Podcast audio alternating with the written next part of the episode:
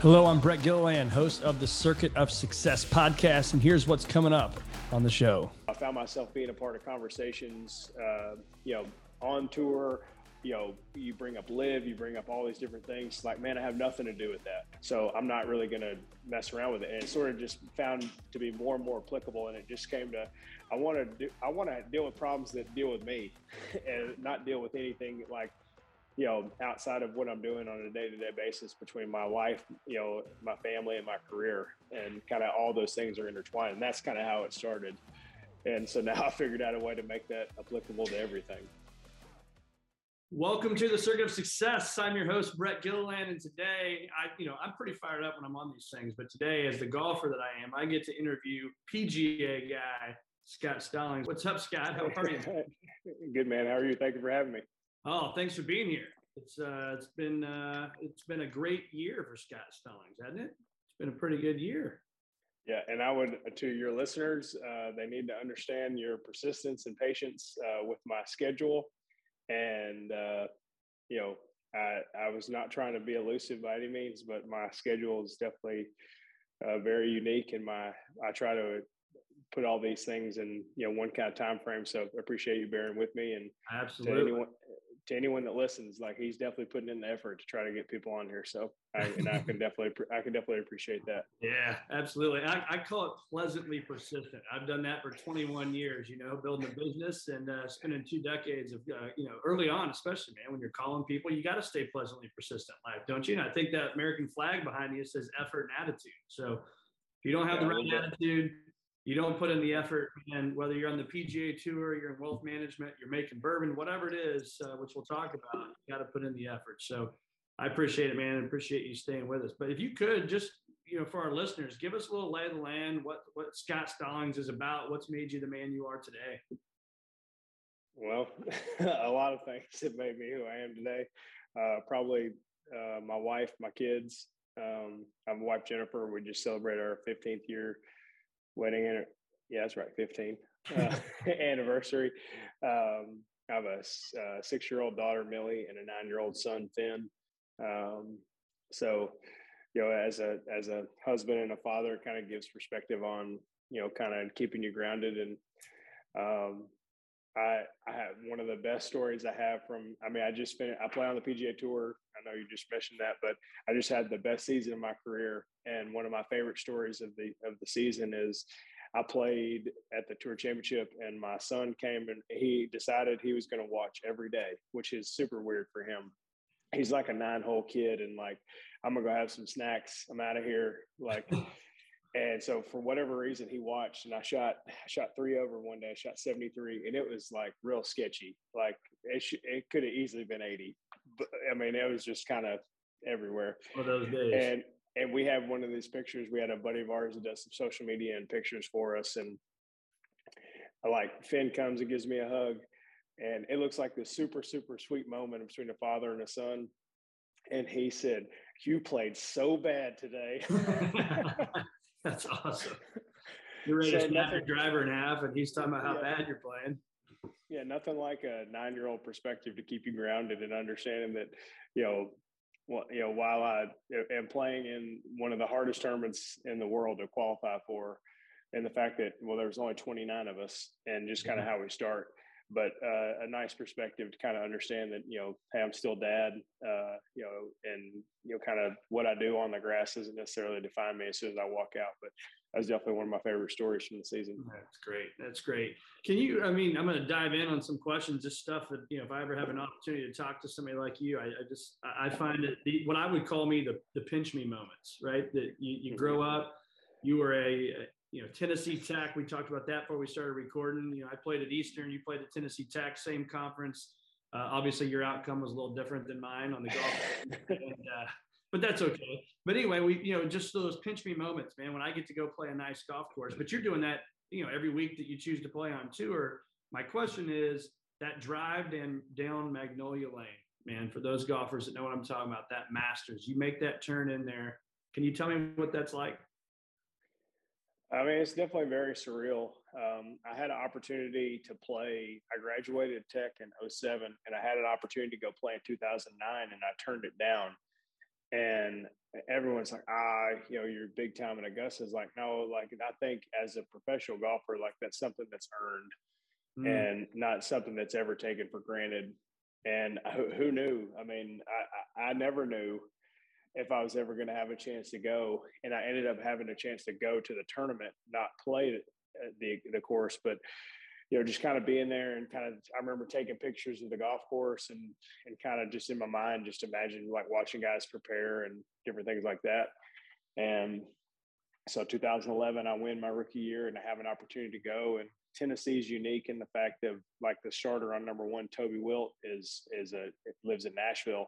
And so they do a pretty cool uh, trip for first time masters participants where they bring you and they give you a chance to like and I mean the whole experience. You stay overnight, you do everything, and and just sort of get you comfortable with just the everything that is Augusta National, and you know you earn the opportunity to play and participate in the tournament, but also you know if you don't go and do all that other stuff, you're it's hard to do both at the same time. Enjoy the course, enjoy the tournament, but then you're trying to play and prepare too. So it's kind of hard to do both at one time so they kind of do something to kind of help you get through that, which was amazing. And I remember the first time we got got there at night, had dinner, uh, kind of did our thing, and then we were going to play first thing in the morning. And if people want to, you talk about your pinch me moment. One of the hardest prayers I've ever said in my entire life was in the back of the clubhouse the next day, and it was like a three-hour frost delay. So you're uh. finally getting a chance to play.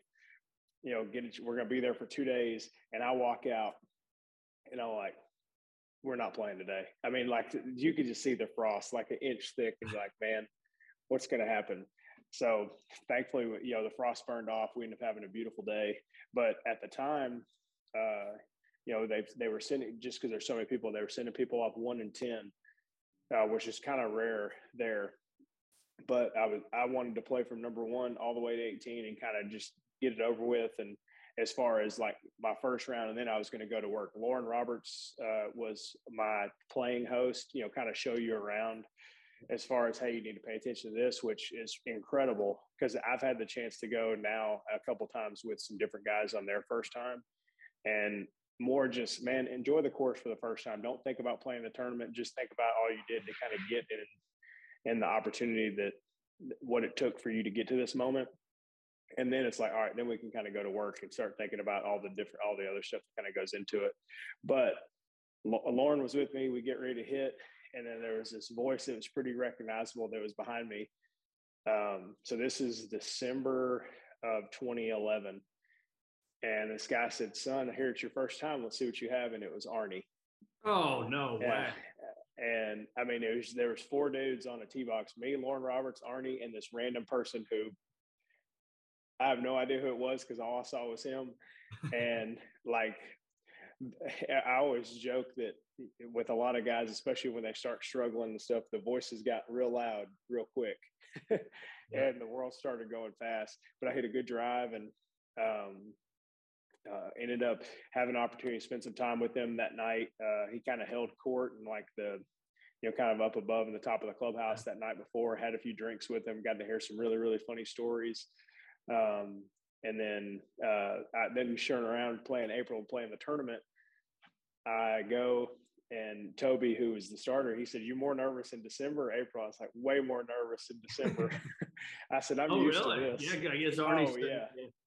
Yeah, I mean, you're standing four feet from Arnie, and there's no one else. I mean, yeah. like, I'm sure he could hear every thought that was in my head of what I was thinking. So, I mean, the tournament. I mean, there's pressure and everything, but that's a little bit more of what we're used to um, you know, sort of the the openness is something that is we're something that we're not used to. So, yeah. you know, but that was a long story for a short question, but uh, no, you know, definitely great, something that, that, that, that, I don't shy away from. And, you know, any opportunity you get a chance to go to Magnolia Lane is pretty incredible. I had a chance, my partner at Pebble Beach is a member. Um, and another good friend of mine from Memphis is a member and had a chance to take a couple of my friends uh, uh, the last, you know, probably six weeks or so. I took my caddy and one of my best friends from home, and uh, man, we had a, probably one of the coolest trips I've ever been on. My caddy's caddied in six Masters and he's never played. So, oh my gosh. and he he played the back tees the first round. I mean, he's a good, probably you know four or five handicapper. You know, doesn't play much. Yeah. And we got on some of those back tees, and he said, "Man, I like these holes way better when you're playing." so, yeah, that's awesome. That is incredible. You know, yeah, I've got a nice little bet. I won't talk about the dollar amount, but it's a, uh, a hefty bet with my best friend since third grade, Derek, uh, on who can get on Augusta National first. Whoever does it mm-hmm. has to pay the other guy some cash. So that's what we're working for. But um, and so let's talk more about that. I mean, so do you have those moments, uh, or, or, when you're a competitor, man? This is what you do for for a living, right? This is your day job. Do you have that moment when you're walking down the 18th hole and you're like, "Holy smokes!" Name the course, right? Augusta National, Pebble, wherever it's at. Like, I'm doing this for a living. Mm, I've had some moments on the good side and the bad side of that. I remember, like, I, I get my my card in 2010 and then turn around and you know this is when the season started in january so basically you get your card in december i got it at orange county national and then turn around and i'm a rookie at sony and like i played the practice round you know i started off number 10 and i told my caddy like man number 10 at sony like if the wind's down at all like i mean you drive the green mm. and i mean it, it's honestly not that like tight of an area to hit. Yeah. Um, and it, we get up there and it's like down off the right, like couldn't be any more perfect just to ship a driver up there on the green. And I got over it. I got that driver in my hand. I'm ready to go. And this is the first shot ever on tour. And the starter's like, and now playing his first ever professional event on the PGA Tour, he announces my name, and I'm like, oh no. like, and I ah. and, and, and as much confidence as I had going into hitting the shot is as little as I had once he said that because the lights got bright and the voices yeah. got loud. I ended up hitting seven iron off the tee. And uh, I mean, to go from driving the green to seven iron, I hit seven iron off the off the tee. I hit a wedge to like 10 feet and I made birdie. So I made birdie oh, my first ever. But still, like everyone's like, oh, that's sweet, man. You made birdie your first ever hole tour. It's like, man, I, I could not have wussed out any more than I already did. So my arms are like jello standing up there trying to hit. And I mean, man, I'm I'm like thinking I almost need to hit three wood. I'm so amped. Like, uh, you know, I, am about to hit this thing 50 yards over the green. I'm so pumped up. And I ended up hitting a seven iron like a chunk pull down the left side of the fairway. And uh, I mean, but that's stuff like that you'll never forget. And yeah. you know, I had a really rough start to my rookie year. I missed my first five cuts and then almost made the tour championship. I ended up finishing like 40th. So kind of a, a full range of emotion, but kind of everything that goes into it. There's some really unique. Everyone remembers their first time playing with Tiger.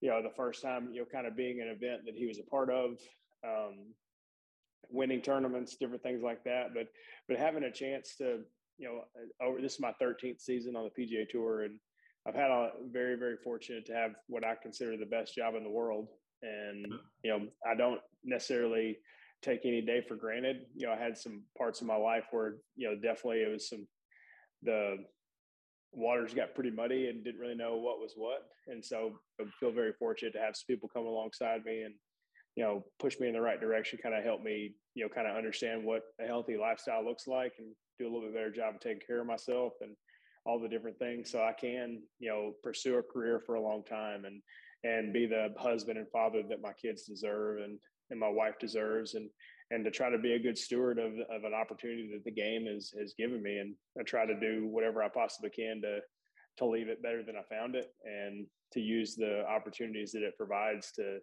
you know help create different environments and better environments for those kind of around me. Yeah. So let's let's uh, let's spend some more time on that. I mean, you went from a guy um, you know, I, what I had in my notes here for my research, going from 252 252 pounds down to like what 190, 195. I mean, what was that knock on the knock on the shoulder, if you will, or that hey man, let's let's get your attention because it's hard to go from where you were to where you're at now, right? They call you one of the best shaped guys on tour. How did how did was it? I, I, I was a shape to now sort of in shape. That's what I tell everybody. I was a shape, not in shape. Yeah. Um, man, it was you know sort of a combination of just as long as as long as I played good, I could do excuse me whatever I wanted. you know, there was not really, and it wasn't like, man, I was like drinking, partying, whatever. It wasn't anything like that. It was just, I was, there was no plan. It was, I kind of ate what I wanted. I, I, I, I, traveled like, man, I, I got a good buddy of mine uh, that has a saying. He's like, man, I rode all the rides. Like, I, if there if there was a cool place to eat, if there was breakfast, lunch, dinner, you know, whatever. I mean, there was no habit in there that gave you any indication that I was a professional athlete. And you know, people kind of attribute that a bunch of different ways, but truly, man, I, like my diet, my sleep, you know, my training that was zero, uh, you know, all those things, you know, were just I was sort of like a ticking time bomb as far as just a kind of recipe for disaster. And unfortunately, like I was the direct recipient of it. It was no one's fault but my own. So, um, you know, thankfully I had some people come around me. I was about 30 years old and I just was tired of feeling like crap and started asking some questions. And then, you know, everyone always says, man, you remember that anybody that's ever trained, anyone that's ever tried to make that improvement in their life when they go and it's like, all right, I'm going to do something. I got one of my closest friends. He just got some health insurance uh, redone said, "Man, I saw uh, I saw a number on the scale I hadn't seen. They gave me a few months to kind of get it back together, and then I can reapply." And he comes and he's like gung ho, like man, he's ready to run through a brick wall. Hmm. And we give him this 20 minute workout, and it literally just put him on the ground, and it was nothing, like nothing to. Where's that first moment? Like you're going to get worse before you get better. I mean, there was getting worse, and then there was what I did, which was literally having the wheels fall off. yeah. And but I, I, needed to have that. I needed to understand that, you know, I was my fault as far as how I got there. And, you know, this is it. Like, I don't know what you guys can see, but this is my body. This is all I get. And I need to be a good steward of that and, and take care of the things that it provides and, you know, put myself in a little bit better spot where it is at least a conscious effort to try to improve myself mentally, physically, you know, whatever that is each and every day to try to be better than I was the day before. And, um, I didn't do it alone. I had a bunch of incredible people, way smarter than me, kind of help push me in that right direction, and it kind of helped me to get to where I am today. I never set out to do the fitness thing ever. It, did they ever. did they come to you and like somebody you know and trust and respect and say, "Hey, dude, man, to have a long term success, you gotta you gotta change this direction," or was it more internally, like you're sitting there and you know you're like, "Crap, man, I, I need to change what I'm doing here," and then you find a, a, a, little bit more like that. And I had a really good guy, my trainer PT Adam Curley. He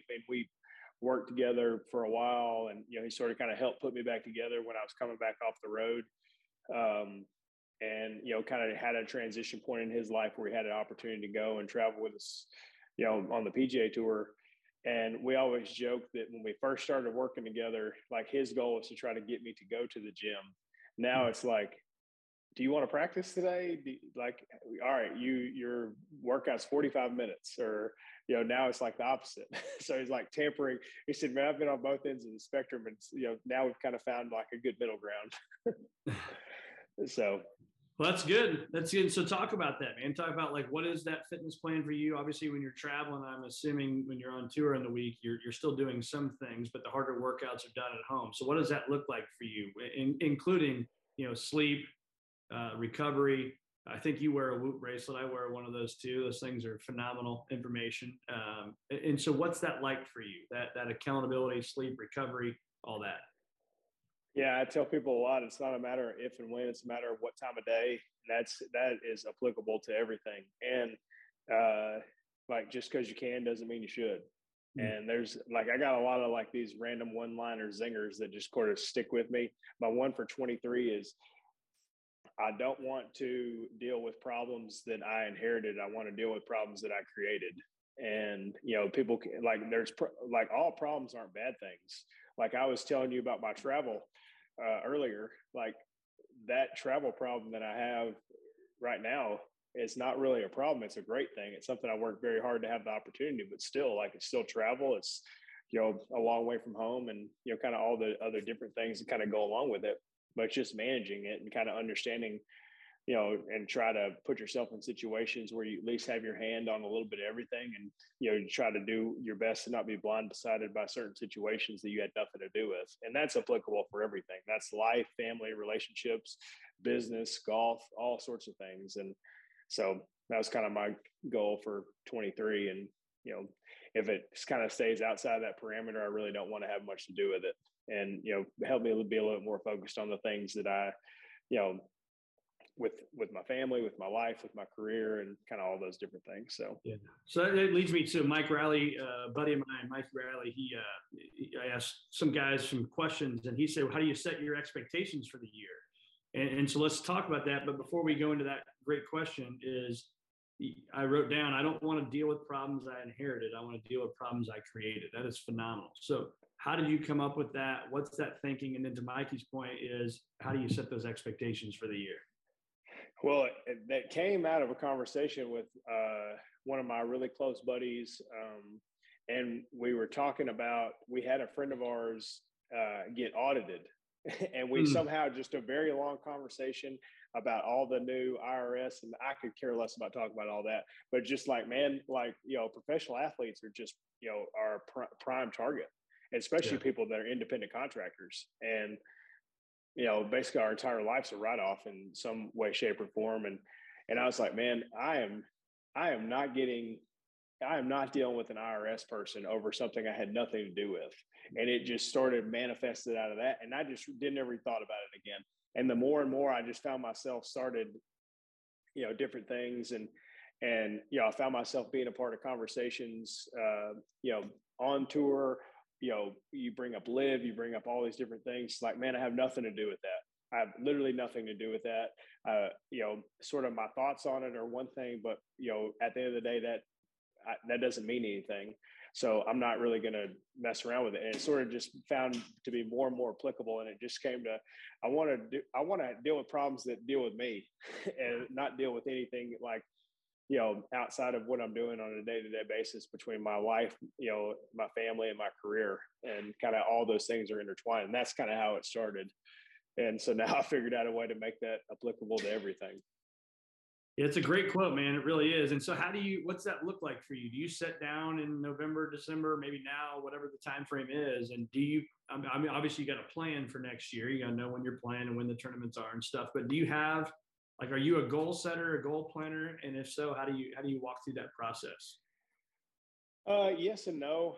Um, a little bit more of like a mindset, and that's kind of it. Like I, you know, like or we'll pick a thought or this and that. Like 2022 uh, we called it uh, the the word was variance. And my stats and analytics guy Hunter Stewart came to me in Napa in September of that would be 21, kind of transferring, you know, kind of how the fall season yeah. goes into the regular season. And he said, you need to create as much variance as you possibly can in your game. He said, you know, you're basically you're you're stagnant. And he said, you're a guy that's going to gain two, three, four shots a week. He said, you're just getting your head beat in. He said, I'd rather you lose 10 gain 15 and net five over the course of the week where you're going to miss a cut by 12 and almost win. He said, that's the guy that's going to make it through a championship. He said, you need mm-hmm. to become more like that guy. And so that was kind of the idea.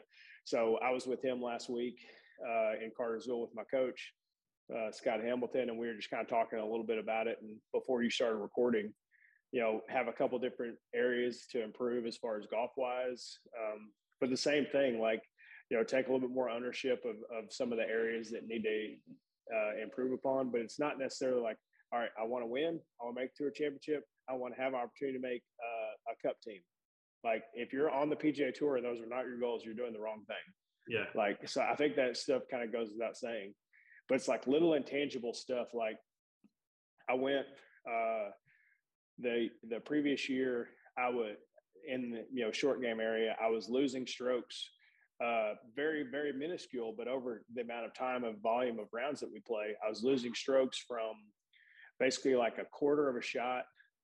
It, it ended up being three quarters of a shot a tournament from inside 30 yards. And transfer a year past by just changing a little bit of game planning, a little bit of strategy, and a little bit of practice. I ended up gaining two and a quarter. So that's a three shot improvement. And all I did was work on one area. So three shots over the course of 31 events is a lot. well, and you look at even the money, right? I mean, the from the number one player in the world to the number 100 player in the world, you're, you're talking, you know, a stroke or two, right? I mean, that's, mm-hmm. There's not much difference. And that's what people don't think about is the difference in those, in those golfers and what it means to your family, you know, financially. So it's a big deal. And before we started recording, you showed me your TrackMan and all that stuff. And, and you were getting your your variances, I assuming dialed in to where you would talk about you know this sand wedge game. So walk our listeners through that. What what does that look like for you? How are you dialing in these wedges, and what are you working on there? Uh, a little bit of it's sort of a, like a practice goal of you know like this i don't know if this is technically a golf podcast or whatever but if you have some golfers on there i've got a very unique delivery in the fact that i don't have a very big backswing but i can hit the ball pretty far you know a, little bit in the sense of like you know i have really long arms and sort of a relatively you know shorter frame you know relative to the length of my arms.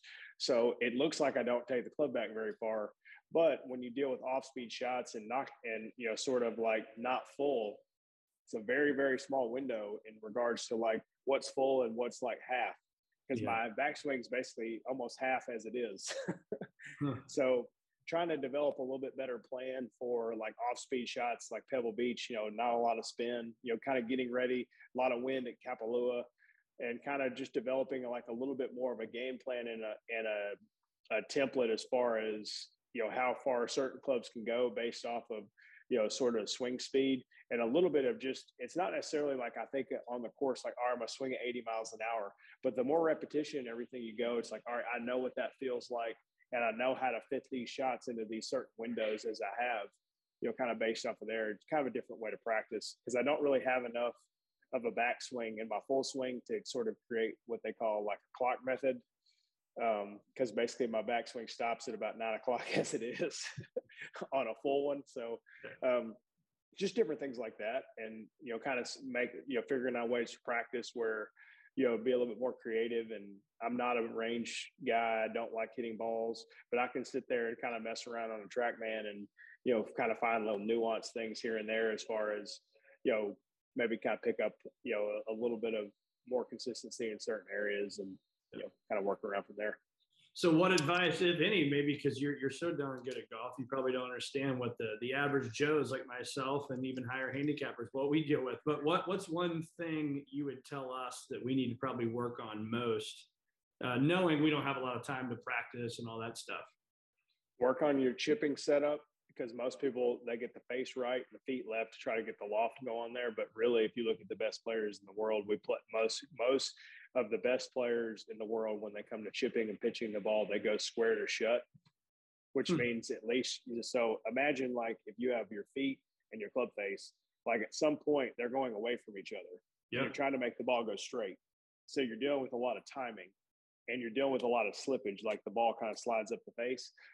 You know, so having a consistent, I got a really good buddy of mine uh, a New England guy, and he's like, "Man, I, you know, I, I finally kind of get my game into a spot. Then it gets cold, and I kind of lose. Like, give me something I need to work on."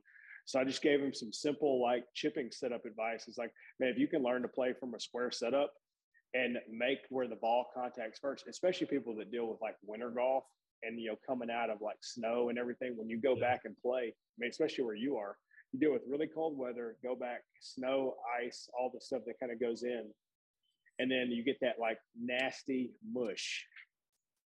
And ball first is important, kind of all the stuff that kind of goes along with it and, and everything. And um, so, you know, that would be the thing that I would work on. And then understand of, you know, play more break. Those are two uh, simple things that I would kind of work from there. Yeah, it's funny you say that because on chipping, I would consider myself a pretty good chipper, but I, I'm I do have my feet open and my club more at the target, right? So if I'm I'm open here, I'm going right there at the yeah. target. That's that's how I've chipped my whole life. Yeah, but but if people have like the flagstick here, face, you know, face here, feet there, like at some point it becomes luck. But oh, no, absolutely. If, if, if, people operate off a square club face and they manipulate their setup kind of around there, and that's kind of a, a good place to go from there. So you're going right. Your feet are aiming at the target, and your club head is, and you're you're like yeah. this, or would I hear you? You're yeah, like yeah. No, it's it's body and and feet shut to the target, right, and face is at the target, and kind okay. of work off of and kind of work off of that. So where you can kind of keep loft and present loft as much as you possibly can.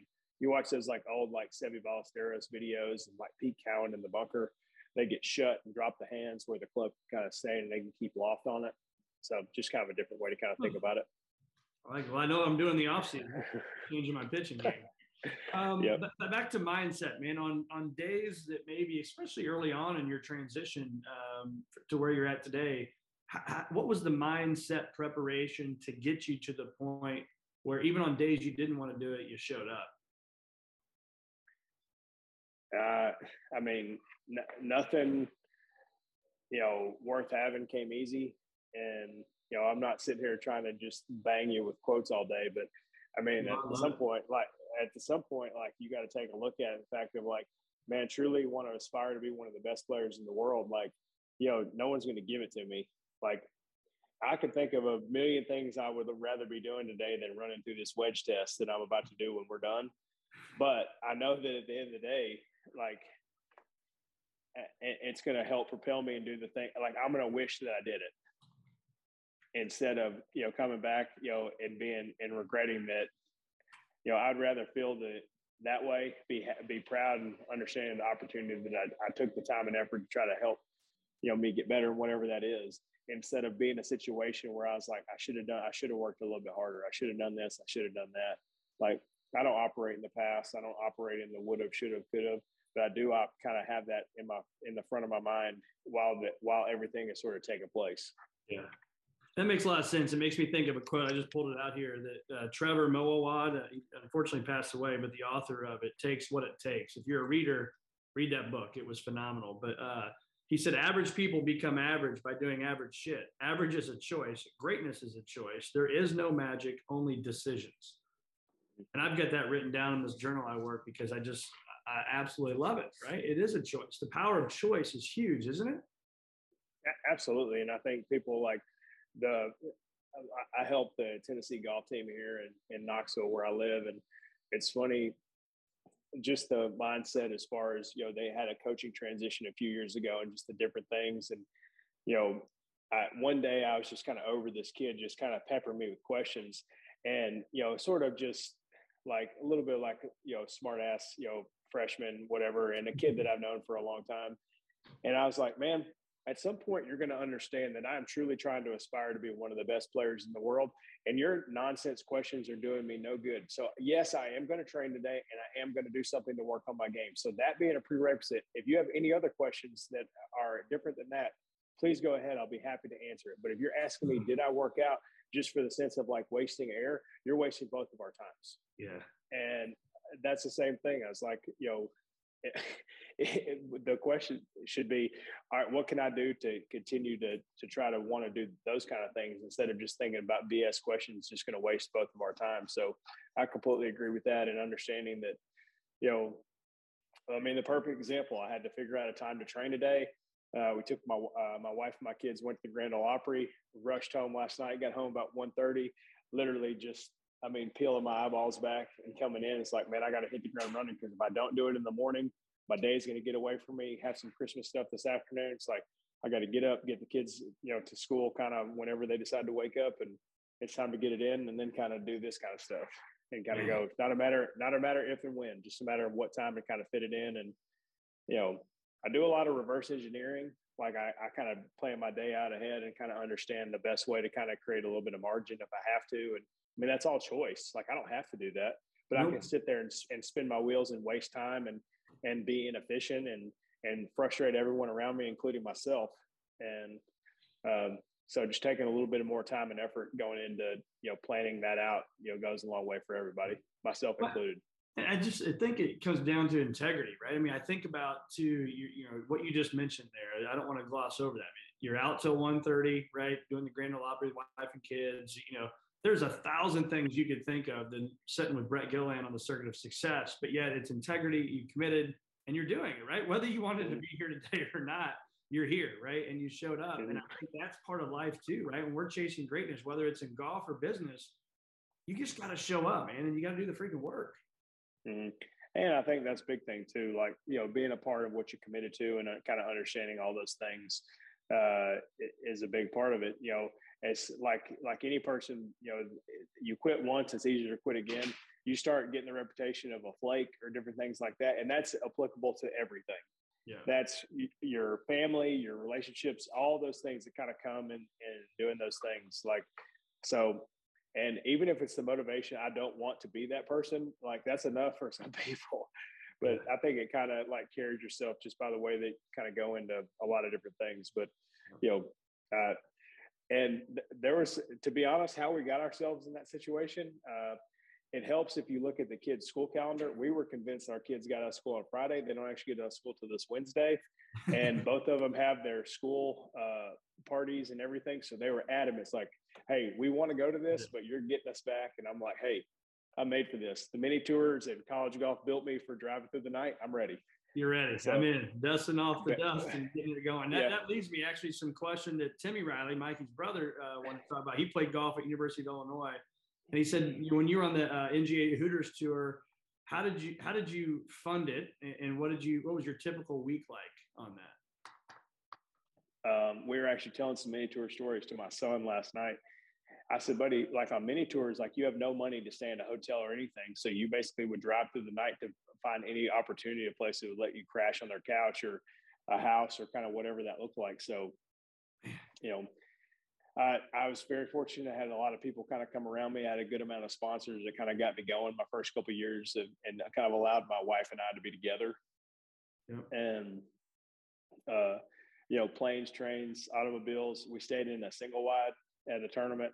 Um, we did a we did like when I say a bus, like this was not a good bus. Like this was like a bad bus.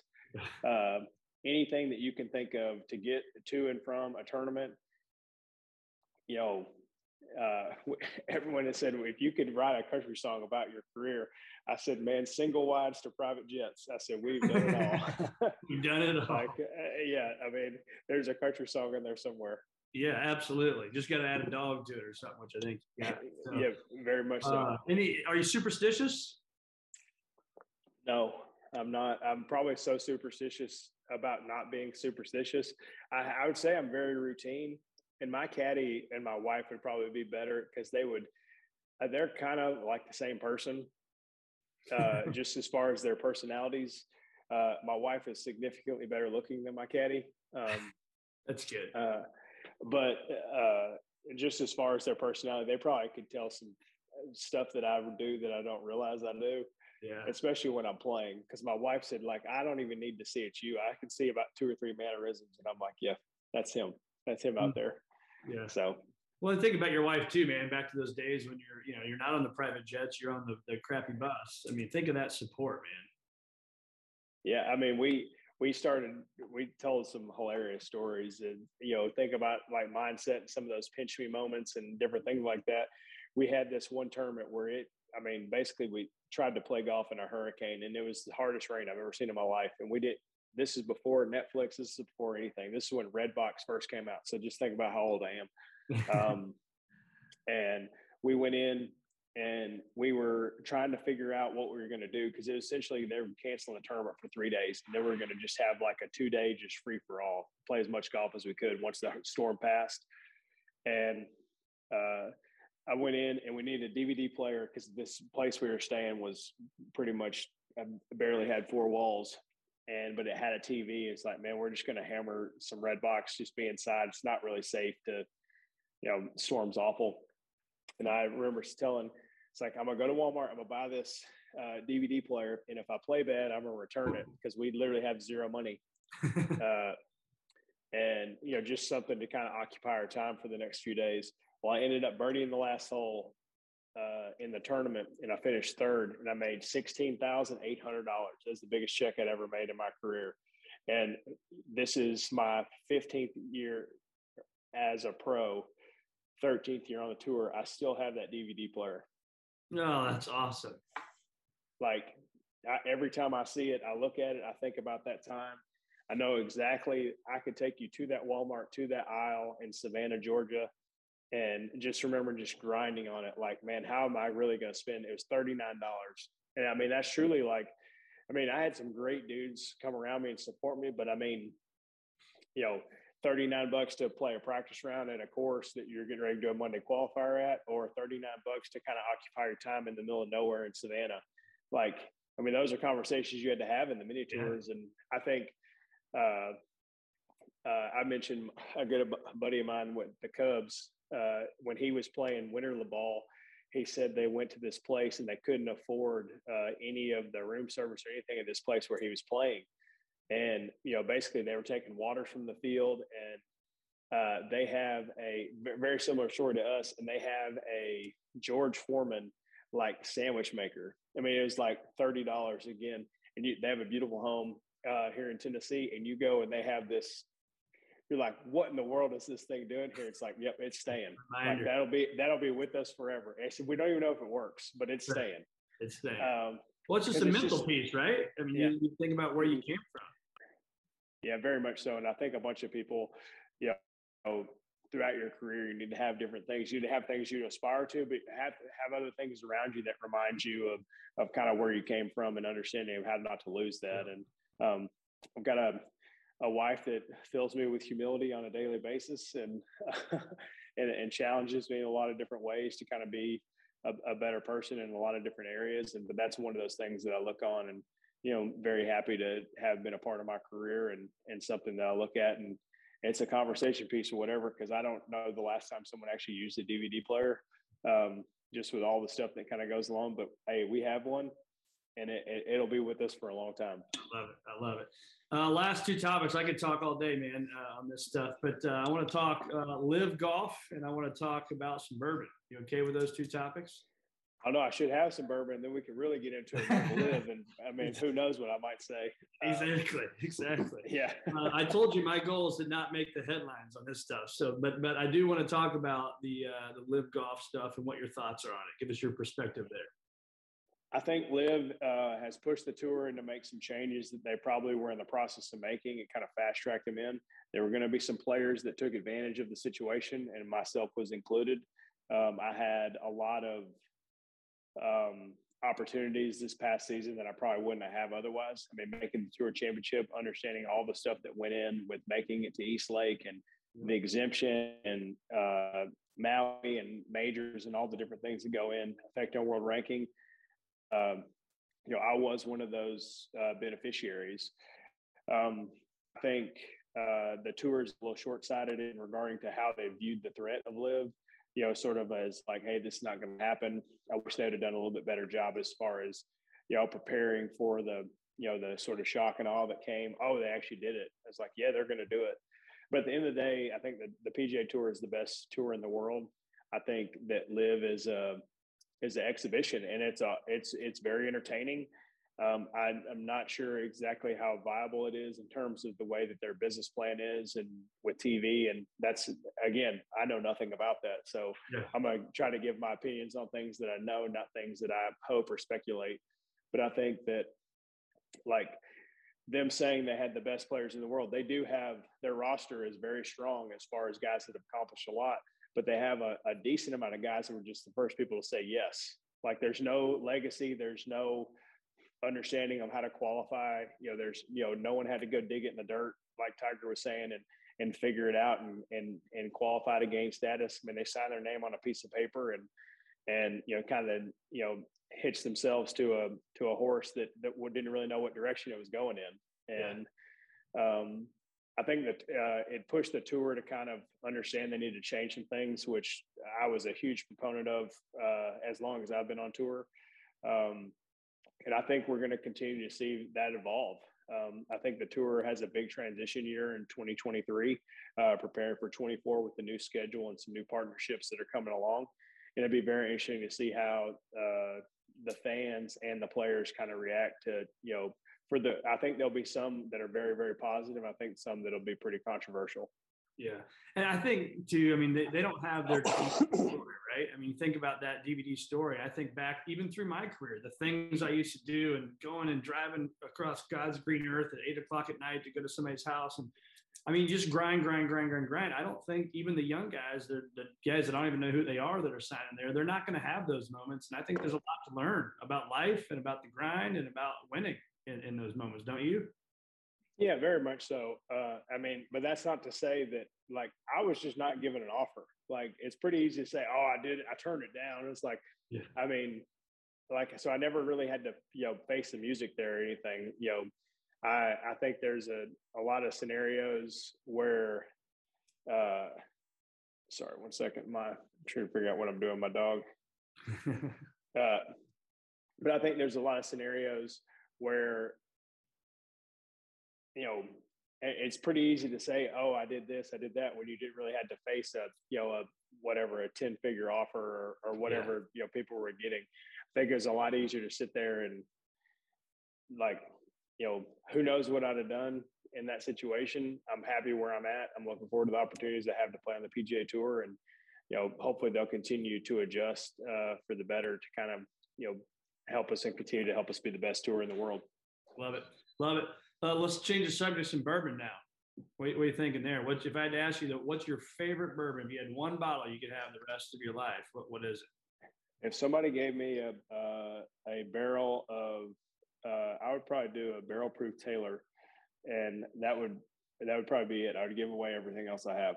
Mm, and that would that's be, one I don't. I don't have the barrel proof. Uh, that's a hard one to find, man.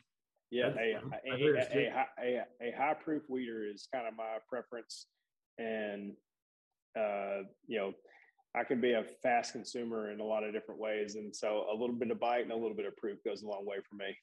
I like it. So what do you see the future of bourbon, man? Because it's crazy right now. And I mean, just even going to my local gas station here and what they're wanting to charge for some of these wellers or other things, it's nuts. Yeah, I think there'll be a big uh, pullback and kind of where you get the year of authenticity in terms of their branding. And uh, you know, sixty percent of the bourbon market in the United States comes from the same distillery, and uh, you know in the middle of Indiana. It's just kind of a marketing play and different things like that.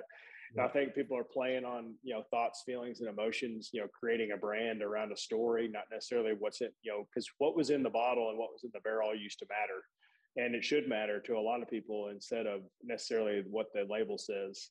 And you know, people play way more time and, and attention into the label and the story behind it instead of actually what the the story that went into making the juice.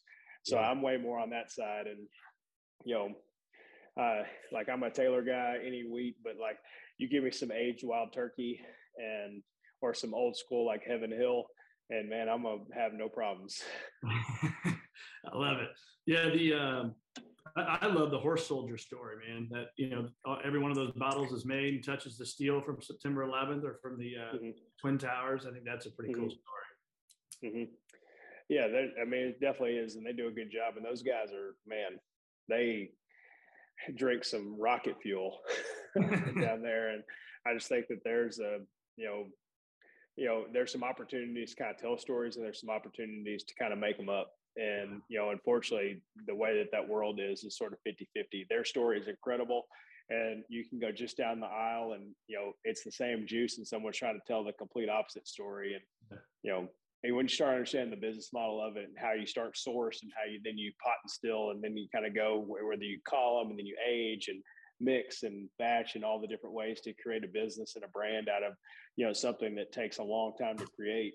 Uh, it's a wild world and uh, something i'm very interested in and um, you know very fortunate to kind of learn from a lot of different people that are way better at me not only in golf and fitness but uh, the bourbon world as well and say it sounds like you're dialing in that bourbon knowledge, just like you're dialing that 56 degree wedge, man.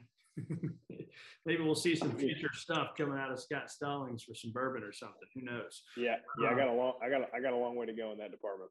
Uh, what uh, final questions here? What what uh, what is something you know with the, this crazy schedule you have that your passions that you wish you had more time to uh, to, to do? Our kids play free program, uh, something that we do a lot with in in Tennessee. Uh, we're adding more courses and different things, and just more be more hands on on the day to day. Like I do events, uh, some dinners, golf tournaments, kind of throughout. But just to be a little bit more involved with the new beginners and kind of see that first time where the kids have a chance to, you know, touch a club for the first time. That's kind of the goal of the program. Just take away all the variables of time, cost, and availability, and kind of giving people a chance to, you know, to learn from the game that's given me more than I deserve. Yeah. And uh, so I, I wish I had a little bit more time for that. Um, my wife has really started taking up uh, tennis and playing. And I said, if I could take some time, I think I could be pretty good at it. But if you play about three times a year, you're not getting better at anything. So um, that'd be probably it. Yeah, I like it. I like it. Well, man, thanks so much, Scott, for being on the circuit of success. Like I said, you got a million things, uh, a million different directions you can go. So appreciate the wisdom. a lot of takeaways here for me today in the circuit of success and appreciate your time. Absolutely, man. Thanks for having me on, and uh, I'm sure we'll see you guys again.